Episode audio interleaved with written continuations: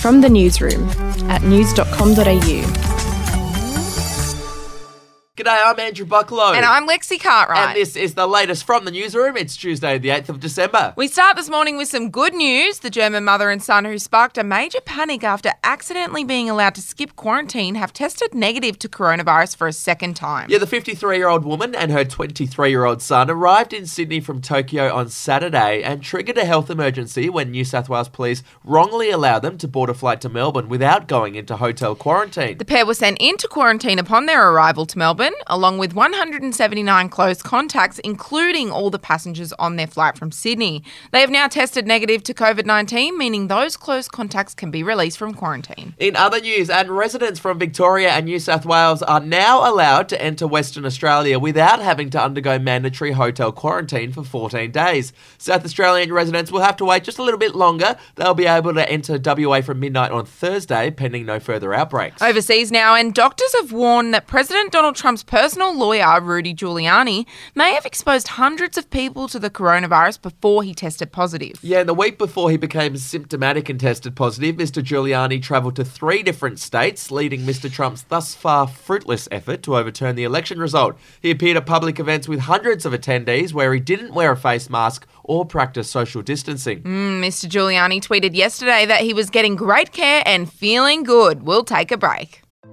Hey, I'm Felicity Harley, and I host Healthyish, where we chat to experts, influencers, and people in the know from around the globe to arm you with the knowledge to make healthier decisions for your mind, body, and soul. I think if we're going to be focusing on health, like sleep is probably the biggest component oh, of that. I, I think sleep is the cornerstone. Like, choose the harder option because I've never woken up and gone, I regret that run that I went at 4 a.m. I've never done that. Search for Healthyish and Extra Healthyish wherever you get your podcasts.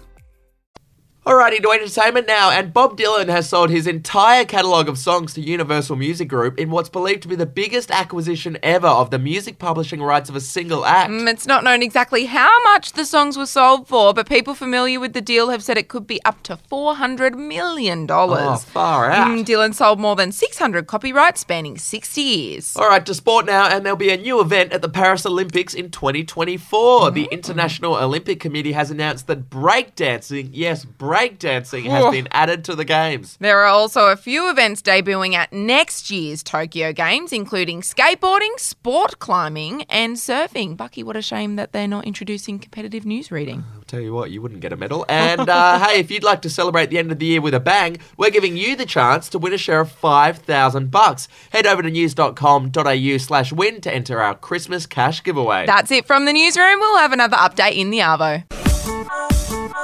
Your update from news.com.au. The podcast Faith on Trial looks into Hillsong, both in Australia and the US, and takes both the listener and hosts on unexpected twists and turns in the story of Brian Houston and the Singing Preachers. There are two incidents involving Pastor Brian. The Australian journalists uncovered a litany of alleged criminal behavior in the megachurch. Financial gifts were being given to the leaders of the church. Listen to Faith on Trial Hillsong ad free on Crimex Plus on Apple Podcasts today or wherever you get your podcasts.